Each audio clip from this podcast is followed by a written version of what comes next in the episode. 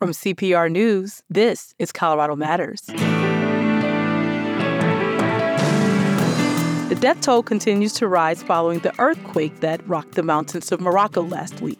An educator from Colorado was working in Casablanca at the time. I've never been in an earthquake before, so I didn't quite know. I was in shock a little bit. Like, is this really happening? She recounts how her new community is pulling together to help with recovery and rebuilding. Then, one is an esteemed dancer, choreographer, and community advocate.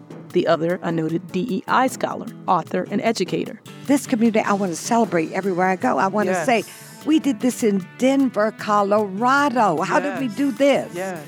But I also want to go, and this is who we look like. Cleo Parker Robinson and Dr. Brenda J. Allen discussed the evolution of Colorado's art scene, culture wars, and their respective journeys charting new territory as women of color in Colorado. If you're looking to get rid of a car, running or not, consider donating it to Colorado Public Radio. The process is simple. All you need is the title. We'll take care of the rest. The proceeds of your gift go into CPR's operating budget. Donating your car is a powerful way to support the news and music you value. Make a difference by donating your car to CPR. Start on the support page at cpr.org.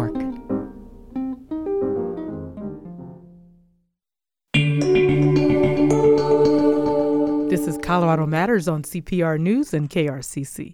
I'm Chandra Thomas Whitfield. The death toll is approaching 3,000 following the earthquake that rocked the mountains of Morocco last week. At the time, a former school superintendent from Englewood, Colorado, was 150 miles away in the city of Casablanca, where the damage was much less severe. Wendy Rubin moved there this summer to lead an international school called the George Washington Academy. In the past week, she's watched her students organize a major earthquake relief effort. She and a senior at the school, Ryan Mashubshub, spoke with my colleague, Michelle Fulcher, on Tuesday. Wendy, let's start with you. Tell me about where you were when the earthquake happened and kind of what it was like. Yeah, I was here at home in Casablanca in my apartment. Actually, I was already asleep. Um, Moroccans stay up very late. And so I think everybody else was still awake from what I could hear outside. But um, I was asleep and I just felt the room sort of shaking. And I wasn't sure if I have a cat here with me. I wasn't sure is like the cat, you know, jumping on the bed, what's going on. But then it was also loud. And so as I was waking up and I was like, oh my goodness, I, I think that was an earthquake. And then within about a minute, a friend of mine who lives here in my same apartment complex called and she was like, oh my gosh, that was an earthquake. And I've never been in an earthquake before. So I didn't quite know. I was in shock a little bit. Like, is this really happening? Um, it was it was odd. So, Ryan, where were you when the earthquake hit, and what was it like for you? I was in my room working on my computer, just on my bed. My cousin was also with me. I felt like it happened gradually. So it started off very light, but we still felt it. My cousin and I were just making eye contact the entire time, just uh, looking at each other, staring at each other, not understanding what was happening. And then, as soon as it started getting violent and loud, then we understood it was an earthquake, and then we just ran to the hallway. My parents were already in the hallway trying to reach my room. I helped my grandparents up the stairs to the front door, and then ran back to get my dog to evacuate the house. Do you have family or friends who were injured or who lost property in the earthquake? I do not have any immediate family or close relatives from the area. Uh, I, however, do know one staff member from from our school whose entire village was completely destroyed. Unfortunately, a lot of lives were taken. We tried to propose our, our help as much as we could, whatever supplies we could give, whatever immediate help we could give. And so that's when we started collaborating with many schools. And Wendy, you've been, as I understand, in Casablanca for what, just a few months, right? Yeah, I arrived here in the middle of July. Tell me just briefly what your observations have been, first of all, of of how the country itself is reacting to this. Uh, kind of what's the mood? What's the sense you have in in watching this with still a little bit of an observer's eye? You know, since I've come to Morocco, I have found the people here just to be beyond welcoming and warm, um, just so kind to a person, um, whether it's a taxi driver, the person at the grocery store, they always say, Oh, you're welcome here in Morocco. You're welcome here in Morocco.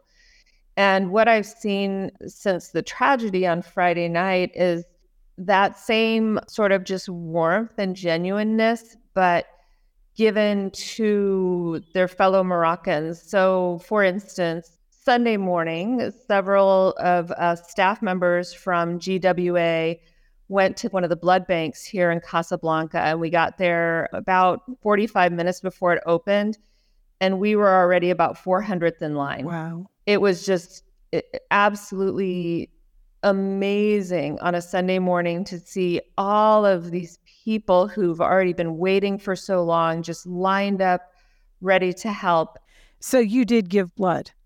So I actually was not able to give blood. The blood centers were so overrun with people wanting to donate that they actually had to turn people away because they ran out of the supplies. So our school, we're planning on doing a blood drive once supplies are replenished and you know they are able to take more um, donations.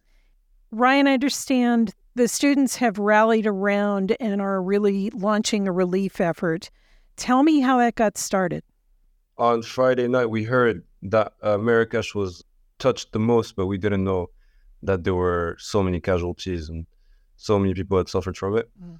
So on Saturday morning, when news started coming out that Marrakesh and its surroundings were at the epicenter of the earthquake, we received a call for help from the American School of Marrakesh were asking for donations or uh, any kind of immediate help that we could give to whether it was the city of Marrakesh or the surrounding villages. So yeah, I mean, when they reached out, everyone answered, and uh, I mean, we're still working to send truckloads of supplies and canned foods and all types of immediate needs that they might require. So that's another American school now you know, we have some school rivalries here a lot of times with high schools. Is this like, were you all rivals at some point? Is this a, a coming together of folks who might not normally get together? Yeah, no, when it gets to uh, sports and all types of other activities, of course, it's a rivalry and everyone wants to represent their school the best way they can. But now it's a matter of country pride, it's a matter of patriotism, if you want to call it like that. Absolutely. Wendy, what's it like for you to see students rally? You were the superintendent in Englewood for a long time. Uh, what's it like for you to see these kids, for lack of a better word, come together and organize something like this? I mean, I've been blown away at how quickly they organized and how purposefully they organized. And so Ryan is one of the leaders of a sports affiliated group. And then we also have students who participate in what's called the Leo Club. And it's actually the student version of Lions Club. Mm. And very similarly to the sports teams, the Leo clubs are all networked throughout Morocco those networks of kids just came together so quickly. And that's something that's a little bit different than my experience in the United States. I don't ever recall a network of kids coming together like that so fast um, through their different clubs or athletics or sports. It would usually be very much um, adult directed. Mm-hmm. In this case, it truly was very grassroots, very, very impressive. Very impressive. And so, give me some sense of how much this effort has already produced. Well, I know that uh, the person affected from our school, Mr. Abdulio, has already filled up container. 40 foot, like a 40 foot container truck or like a semi, essentially. And that stuff just your school collected or this network of schools? No, no, it's uh, it's only our school. Wow. That's a lot of stuff. I mean, what did you guys do? Raid the supermarkets, or how did you get all of this together? I mean, everyone came came together. Really, um, it was really uh, heartwarming to see, not only for our school, but as a Moroccan, to see all these people coming together. Whether you were poor or rich, you would contribute with whatever you had. I mean, if you can't contribute with money, you contributed with blood. If you couldn't contribute with blood, you just contribute with money and, and groceries and all types of things. I mean, in this past year during the World Cup, uh, I've seen Moroccans celebrating together, and now we're just grieving together. So, I mean, yeah. So hard grieving together. Tell me a little more about that, would you? The death toll, I think, has reached 3,000 today. Everyone you ask from that region has knows someone that lost their lives. I mean, if you look at these villages, they're very old. They're in the mountains, really. So they're not really accessible to transportation. So couple kilometers before you get there, the groceries and the people get on donkeys and walk for kilometers to get there. So seeing all this effort put in together has really been heartwarming. Wendy, are there other staff members you know who've been affected? You know, not only do we have the one staff member, Abdul Jalil, whose village was decimated, but we have another staff member who lost two cousins. Um, we have two other staff members who have family members from villages as well. And the stories are starting to come forward in terms of the different connections. Wendy, you left the superintendent's job in Englewood to move to Morocco. what prompted that? Right. Well, so I retired in June, and my husband, um, who's also an educator, we'd always talked about wanting to work internationally. Um, I had a lot of energy left for education. I didn't necessarily have a lot of energy left for education in the United States, frankly. And there's a whole host of reasons why that is. But it was an opportunity to be able to continue to work in education in a place where I could be growing and learning again and not have some of the political um, issues and concerns that have been so forefront, unfortunately, in our um, schools in Colorado, in the United States, generally speaking. So I decided to throw my hat in the ring for an international position, and I was very fortunate to be selected to be the head of school at George Washington Academy. Um, and Casablanca, Morocco, it's just, it's a wonderful place. I can't help but think, Ryan, pardon me here if I'm over romanticizing, but a Humphrey Bogart in Casablanca, right?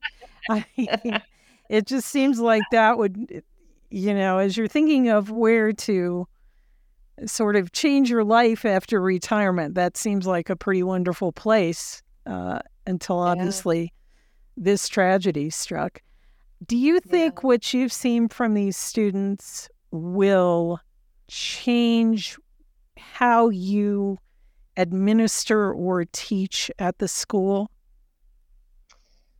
Uh, without a doubt. I mean, you know, one of the things that I was very struck by when I came here in March for my interview is just how friendly the kids were already, you know, walking through the halls. Um, hello, hello, hello. Everybody greets you and says hello and makes eye contact and, you know, very sweet and kind. And I think that uh, seeing how quickly they mobilized to bring things together. That was amazing to me. And they've shown their um, enthusiasm. The kids who want to make a difference, kids who want to welcome people in, who want to be a part of something bigger than themselves, they want to serve. And what I need to think about is how do I, as a leader, um, help them to to be able to fulfill those desires and those passions that they have around that type of work, right? Not just in the face of a tragedy, but how do we capture that throughout their school experience? Right. And obviously the need isn't going to go away. It's going to take a long time to rebuild. How do you see this effort continuing at your school through the year? In the meeting we held yesterday, we discussed our short term uh, goals and then our long term goals. So for short term, it was in the next 48 hours, try to get as much supplies as we can. And then on the long term, we're trying to work on shelter. Winter is coming up. Uh, and in those regions, it gets very, very cold. So yeah, I mean, the long term goal is obviously to get those people in under a roof and just try to help them as much as we can, whether that's our school alone or collaborating with other schools or even outside of schools, really. Ryan, thank you so much for being with us. Of course. Wendy, thank you. Thank you very much. That was Wendy Rubin, head of school at the George Washington Academy in Casablanca, Morocco. Ryan Mashubshub is a senior there. They spoke with my colleague, Colorado Matters producer, Michelle Fulcher. When we come back, one is an esteemed dancer, choreographer, and community advocate. The other is a noted DEI scholar, author, and educator. Together, they share a message of empowerment, community, and connection. This is Colorado Matters from CPR News and KRCC. So, you'd like to know more about classical music? One way is to look at music through a theme, like animals in classical music. That's a lumbering elephant. Or maybe the theme is music used in Saturday morning cartoons. That's from the cartoon The Wabbit of Seville. I'm Carla Walker. Join me for a new way to look and listen to classical music every weekday at 10:30 in the Music Room. One is a history making dancer, choreographer, and community advocate. The other is a noted DEI scholar, author, and educator. Over the years, they've developed a deep respect for each other and a lasting friendship, too.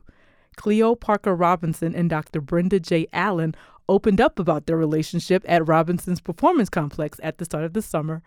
It was part of a partnership and a series of community conversations supported by CPR News and Cleo Parker Robinson Dance. I had the opportunity to lead this very intimate discussion with these two trailblazing women before a live audience as Juneteenth festivities were in full swing just a few blocks away in Denver's historic Five Points community.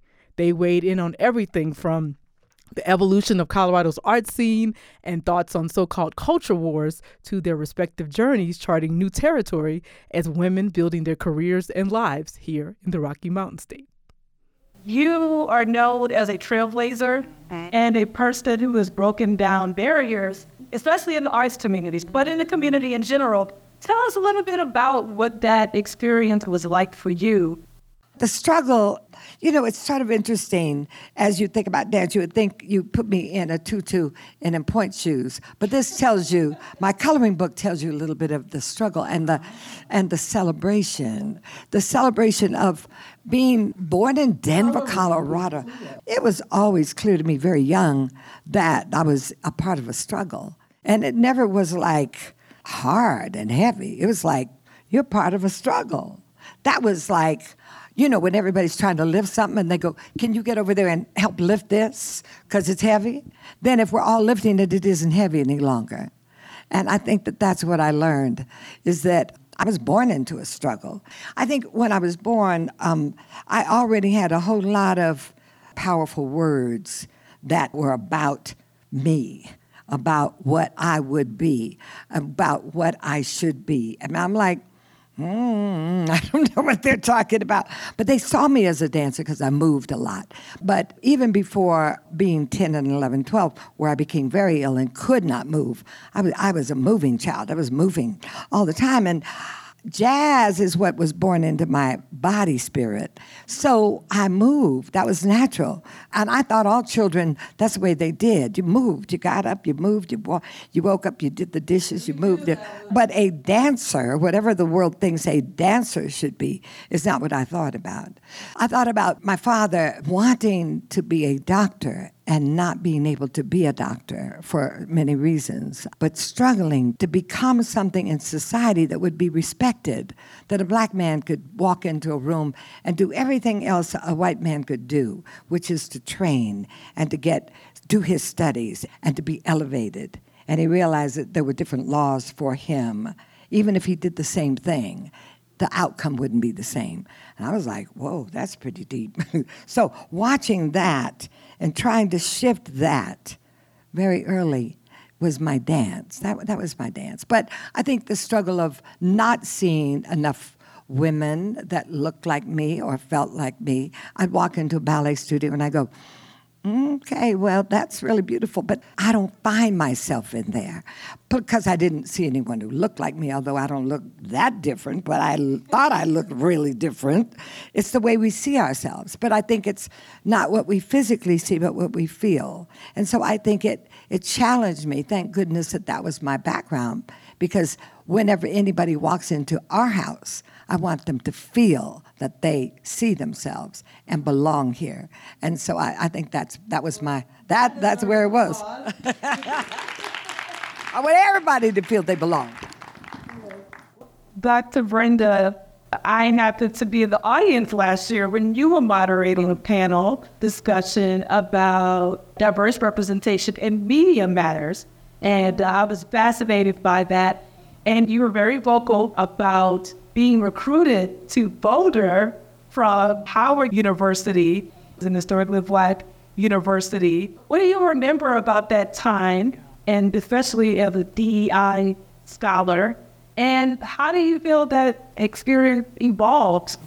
Before I say more about what it was like to come to CU Boulder to be recruited from Howard, I just briefly want to share, as you reflected on your childhood, that I was born and raised in Youngstown, Ohio, in the projects mm-hmm. in the 1950s and 60s at a time when the United States in general was, was working favorably with so called poor people. Mm-hmm. So, my brother and sister and I, in those projects, Westlake Terrace, we had access to uh, what I later learned, folks were going like away to camp and getting stuff we had. We had fully stocked playgrounds. In summer, we had arts and crafts. We had, the, if you're familiar with the settlement house movement, which was primarily for immigrants, well, they had a settlement house for us in the project. So we had drill team, we had cooking, we had, we had uh, sports, etc. So it was a rich, rich, rich childhood.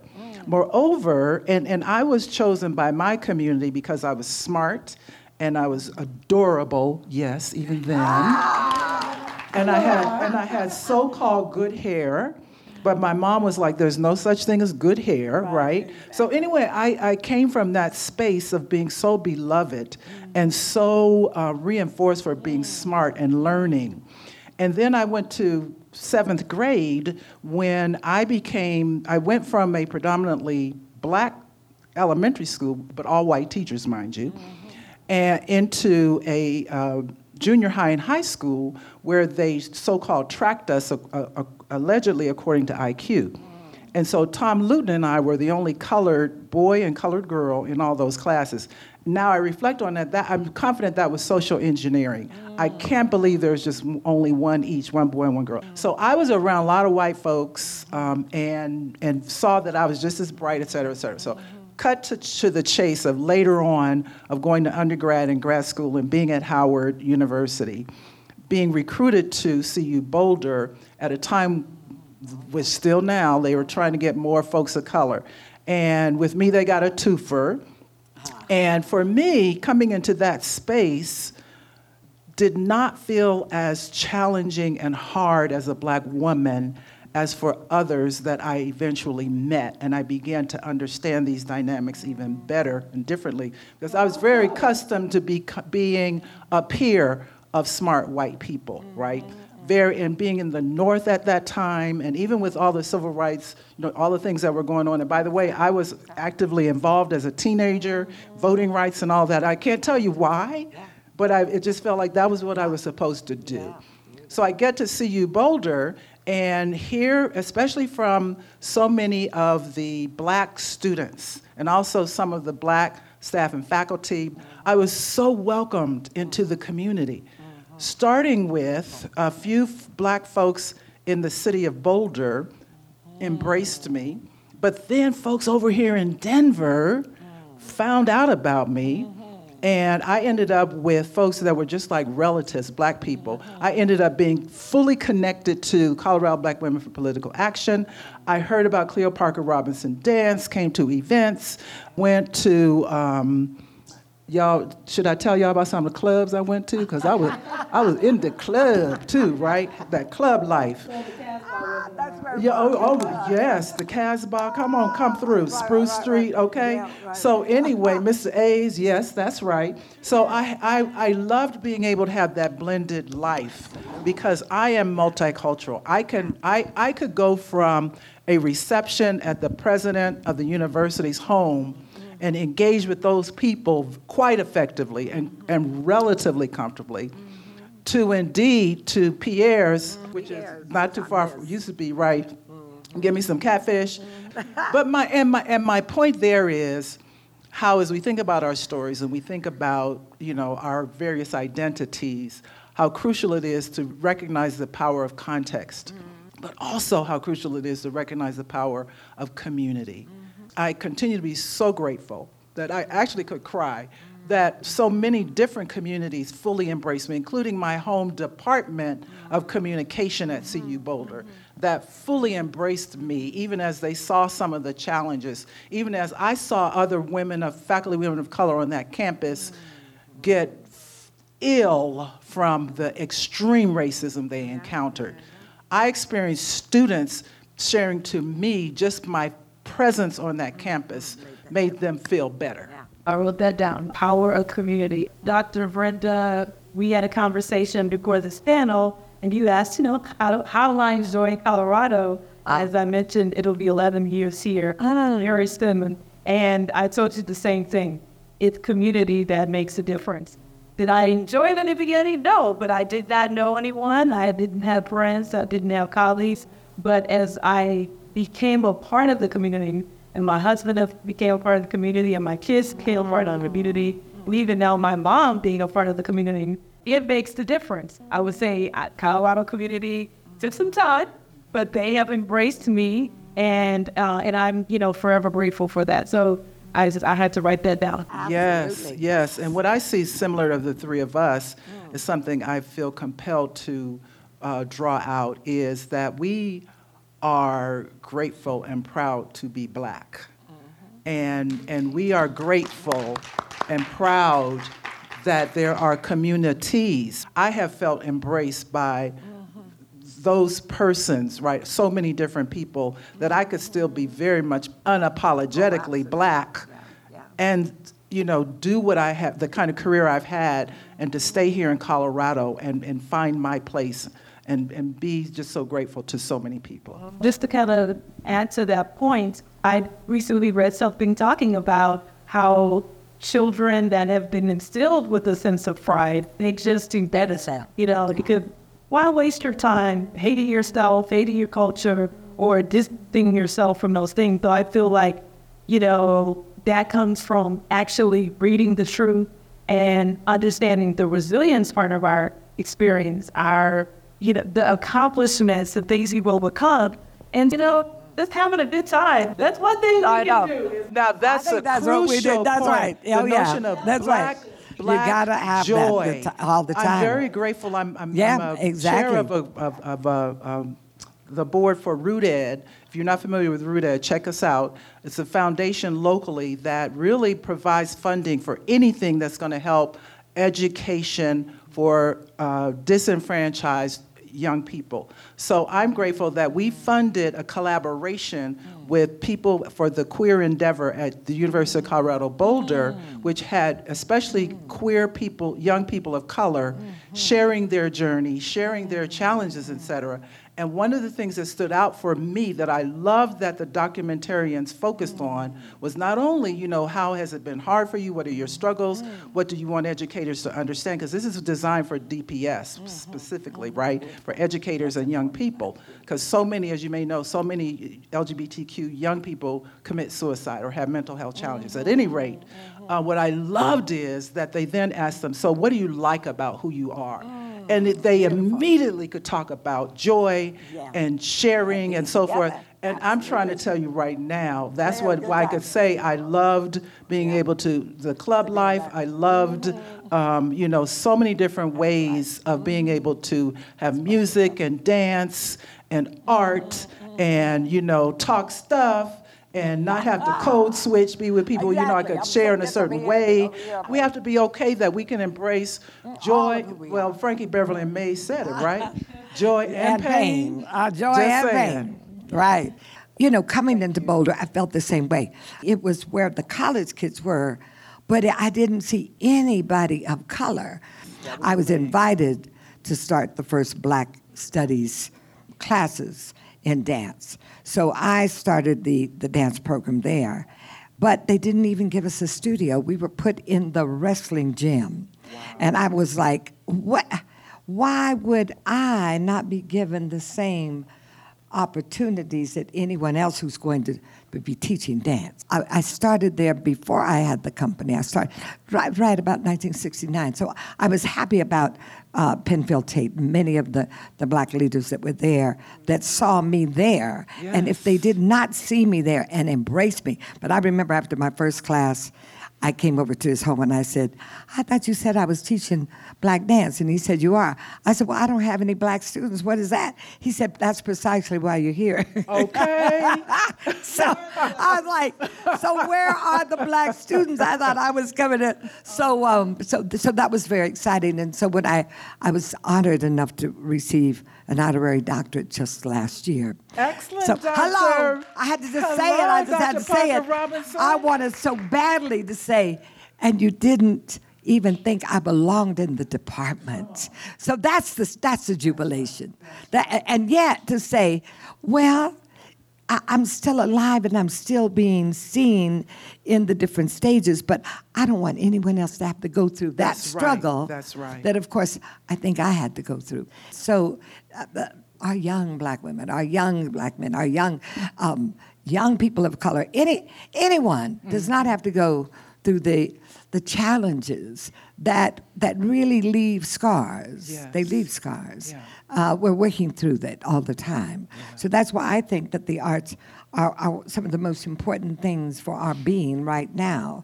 That's why we can sing and dance, even when we have some very painful past or families or whatever it is. We have medicine. Yes. That's our medicine. Yes, healing. The drums and the healing. Healing, and so, yes. and I think that The we, we have to have access. But when people think that they have to have money to do certain things, they know they don't have it, then they, they deprive themselves. And I'm always saying, that does not matter. We're going to find a way. Mm-hmm. And so I think that's, that's why we've been able to survive for these five decades with our families that really honor that. Dr. Brenda J. Allen is a noted DEI scholar and professor emerita of communications, a retired vice chancellor for diversity and inclusion, and professor of communication at the University of Colorado Denver. Cleo Parker Robinson is the founder, artistic director, and choreographer of the more than 50 year old Denver based arts institution, Cleo Parker Robinson Dance. I spoke with them both before a live audience as Juneteenth festivities were underway in Denver's historic Five Points community. When we come back, how has the arts community evolved in Colorado and is culture under attack? This is Colorado Matters from CPR News and KRCC. Subscribe to The Lookout from CPR News to get the big news and get more connected to Colorado. The Lookout newsletter is delivered to your inbox with the big stories from across Colorado every morning. Subscribe to The Lookout now at CPR.org.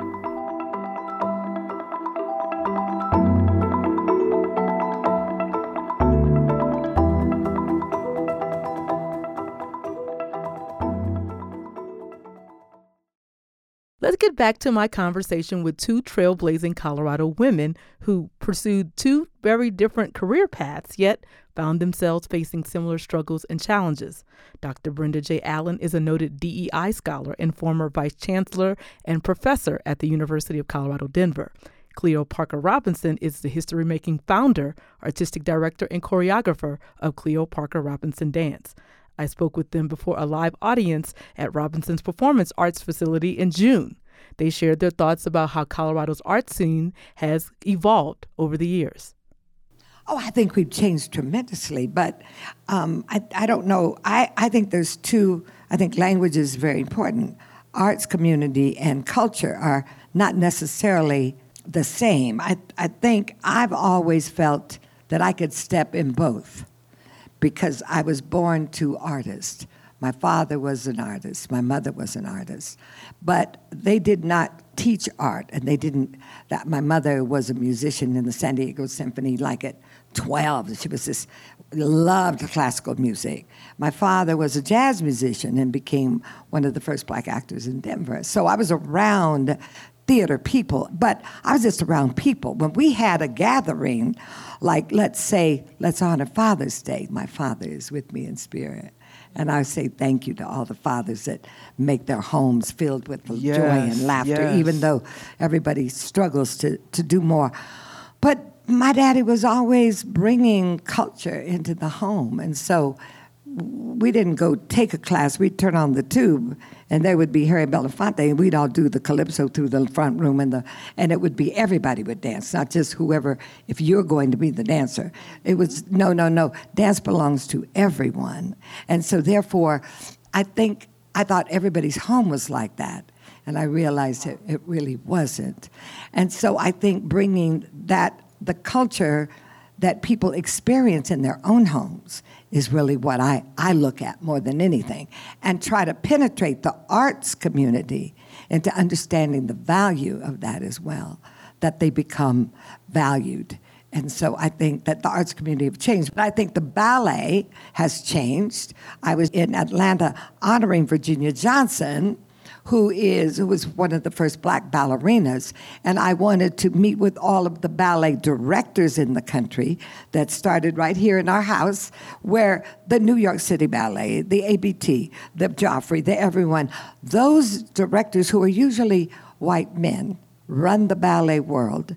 And even women who danced forever are not in those positions. They don't make those salaries. They don't have those reviews. They don't get that kind of support. So that's changing and we're doing it. But it's the International Association of Blacks. We've been working on that as, as an initiative. Um, when we do the Mile High Dance Festival outside after our summer program, I love seeing all of the different artists and, and cultures together. And I don't I, would like to see that happen. I want to walk into a space every day and have a party. Every day. I think every day should be a party. Everybody should be partying every day. And they should feel honored and they should feel celebrated. There's a term out right now, culture wars, where there's a belief that there's an assault on culture, you know, challenging things in terms of legally and, you know, what books you should be able to read and what shows and which kids should be taught and these things like that. So I'm just wondering if either of you would like to weigh in. Do you think culture is under attack right now? I, I think yes, definitely. And for me, it's a yes and. Uh, and I think part of what we're, what, and I, this is my like sort of gentle optimism, uh, skeptical optimism, if that's possible.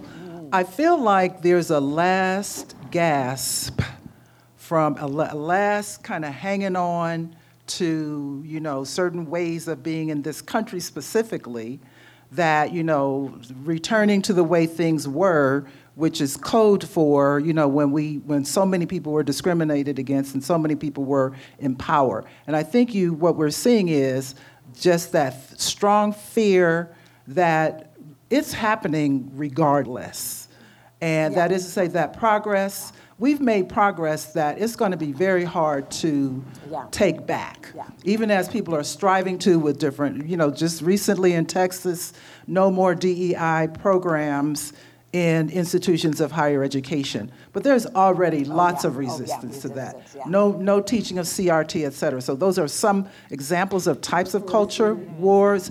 Uh, yeah, critical race theory, right? So those are types of culture wars. At the same time, however, there is so much that often is unheralded, or you have to look for the news, or you know you're a part of the news. So I, I looked uh, in locally, um, perhaps you know that um, one, someone who was on a panel with me, uh, Representative Leslie Herod, that she actually received a Leadership in the Arts Award in 2021 for the American um, Americans for the Arts. Um, and specifically, she has been pivotal in this state of talking about the arts and policies and funding and so forth. And so, one of the things she mentioned in receiving that award is that arts and culture is a $14.4 billion industry in this state. And what's happening, according to the Americans for the Arts organization, is that there's a strong understanding and a reckoning about DEI in the arts which has to do with the bottom line. And many of you probably know that when it comes to diversity, equity, and inclusion, the rationale is we need to do it um, both for the moral ethical, it's the right thing to do, it's who we say we are as a country, and also that it has bottom line implications that your foundation, your theater, your museum, your dance company, whatever, eventually, be, based on where our nation is going demographically in so many ways, you won't have customers, you won't have clients, you won't have people who will come to view, you won't have donors, you know, so that bottom line, in addition to it being the right thing to do, in addition to understanding that we should value everyone's ways of engaging in the arts, that there's a strong push, strong movement in many of those areas, right, that say we've got to do better. We've got to provide representation, we've got to provide um, access, we've got to have staff, we've got to do leadership development. You kind of alluded to that. And there are many ways that that's happening. But again, that doesn't tend to get broadcast and advertising. That, folks, is what I want you to do if you're not already doing, doing your homework in terms of where are the places where actions and activities and policies and procedures and internships and mentoring and sponsorships, so much is going on both for the fact that the harsh reality is for anything in this society, up the road, it's got to. It's got to change. So it sounds like you're saying really DEI is going to be a matter of survival, whether you respond to, to diversity, equity, inclusion or not. That's so good because I found a quote that said, it's a cultural imperative, mm-hmm. right?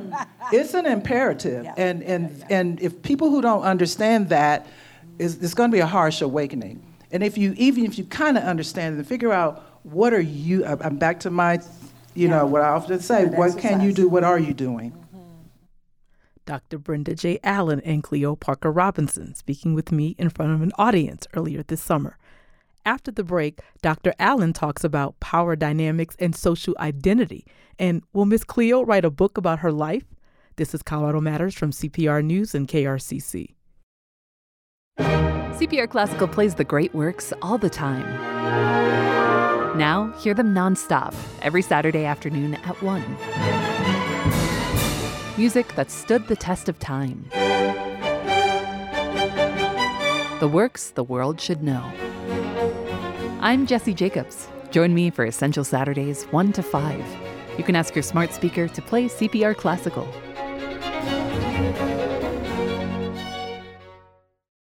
Let's get back to my conversation with history making dancer, choreographer, and Denver based community advocate Cleo Parker Robinson and her friend and colleague, noted DEI scholar, author, and educator Dr. Brenda J. Allen, a retired chancellor and professor at CU Denver.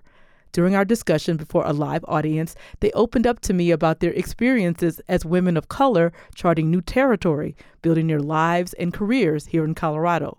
I asked Dr. Allen about her book, Difference Matters Communicating Social Identity, which includes her research about power dynamics and social identity. I showed the just showed the audience the book itself. It's the third edition, mm. and I do want some a round of applause for that. That it's the third edition. And I and I and I say that for, because anyone who really knows me knows that I tease a lot about being the queen, et cetera, et cetera. Mm-hmm. But you also know that I say we are we all can be queens, mm-hmm. all of us, mm-hmm. and also that um, my humility. I'm I'm a humble person. I'm a humble and grateful child. I really am. And so for me, the idea of me, the oldest of of phenomenal mother, a single mother who raised the three of us in the projects, um, originally working as a maid, cleaning white folks' homes, mm-hmm. and then who busted her butt, taking her GED, getting a job at the post office, working nights. Yes. And making sure that I had a kind of life that I look back on and now wonder, how did she do that, right? Or come, Ma, I need money for my Girl Scout uniform. Ma, I need to take this, uh, they say I need to take the ACT, whatever. So, mm. and, and then so many of the people throughout my life who saw something in me and lifted me up. And then I did the hard work too. So it's grace and hard work that I would not have imagined writing a book, period. But so many of my folks in Youngstown, Ohio, they believed in me. And they would say to you today, uh, we knew you were going to do all of that and more, right? And so it's that part of that community. So that I just wanted to say this book as a third edition, right? not just that I wrote a book, but there's a third edition because the demand for it is just that powerful. And so difference matters, communicating social identity. Difference I define very simply as ways human beings vary from one another. And those ways we vary, more often than not, any category you name, through history and currently and power dynamics, you will have one group that will tend to be privileged and one group that will tend to not be privileged, to be discriminated against. And so those are the power dynamics that there, regardless of who we are, regardless of how we feel about it, it's baked into our system. And so the second part of the title is communicating social identity. Our senses of who we are, how do we share meaning with one another in many ways, including dance and song and how we dress and the words we choose and you know the medium we use to express ourselves etc so it's all of that. And in the book i single out gender race class uh, disability age and sexuality. And with each of those i do a very condensed version of in the united states how did we construct those identities? Because we made them all up. You know we made them up in terms of when you say race right? Race is a social construction, has very real consequences, don't get me wrong. So for each of those, I talk about, you know, for age, for example, did y'all know that teenager, there was no such thing as a teenager until some of the uh, folks doing marketing realized that people at that particular age group, we could aim, we could aim at them. I'm a baby boomer. When I born, was I a baby boomer? No. But you know, so we create these labels and they have meanings and they bring power dynamics, etc. So the book is about that. And it's scattered with stories, it's scattered with facts and statistics, as well as uh, have a section in the, periodically I would say pause to ponder. So what do you think about this new definition of gender? Or you know these that. different ways of inviting, mm-hmm. and then at the end of each chapter I have one of my big things is so what now what. Mm-hmm. So I have questions. You know I have ideas about if, if you were to create a social media post about what you just learned about the social construction of age, what would that be, right? Or go online and find, find a group that's, you know, somebody who's working on neurodivergence for people of color. Or uh, you know, we now have five generations in the workplace working together at the same time. Is that part of your experience? And if so, how's that working for you? So, anyway, though that's just a wow, a little bit about the book everybody who sees me and talks to me, do you have a book out yet? And I'm like, uh-huh. I have, I have 5,000 journals. And when I read them, I can barely, I can barely get through the journals. I look at it and go, how did we do it? And then yes. I know, I know it's yes. because my mother and father uplifted me and this community. This community, I want to celebrate everywhere I go. I want yes. to say, we did this in Denver, Colorado. How did we do this? Yes. But I also want to go, and this is who we look like, and this is who we look like, yes, and this is how we yes, did it. And this yes. is Doctor yeah. Cleo Parker Robinson. Is that what what may not, not so. be obvious for anyone who has not paid attention or is not familiar with you, phenomenal woman, is that you live inclusivity. Mm, mm. You live it. And my sense is that you don't necessarily even think of it's not even something that you say, well, I'm going to be sure we have this kind of person, that kind of person. Because, you know, some people, you we need to do that because the representation is not there. And yet that's how you live it. And I, I want to um, invite you in this moment to commit to sharing your story somehow. I started to say write a book, but I, I want you to commit to documenting your story somehow. Will you commit to that? I will, I will, I will. I will. You are wonderful. That was noted Colorado based DEI scholar and author Dr. Brenda J. Allen speaking with me at Denver's Cleo Parker Robinson Dance Theater back in June. You also heard from the namesake of that groundbreaking dance company, Cleo Parker Robinson herself. This weekend, Saturday and Sunday, Cleo Parker Robinson Dance returns to Denver's Ellie Caulkins Opera House for its fall show, Firebird. The innovative interpretation of the classic is set in the Hawaiian Islands, and the production is being put on in partnership with Tabanka, a Norwegian dance company focused on the African diaspora. For more information on the show, including how to purchase tickets, please check out the Colorado Matters podcast page on our website. That's cpr.org. And before we go, a note that Cleo Parker Robinson Dance is a supporter of CPR News, but does not have any influence on our editorial content. That's our show for today. Thanks for listening, and thanks to you from the Colorado Matters team. Tyler Bender, Carl Bielek, Anthony Cotton, Pete Kramer, Andrea Dukakis, Rachel Estabrook, Michelle Fulcher, Matt Hers, Tom Hess, Michael Hughes, Chris Ketchum, Pedro Lumbraño, Shane Rumsey, Ryan Warner. And I'm Chandra Thomas Whitfield. This is Colorado Matters on CPR News and KRCC.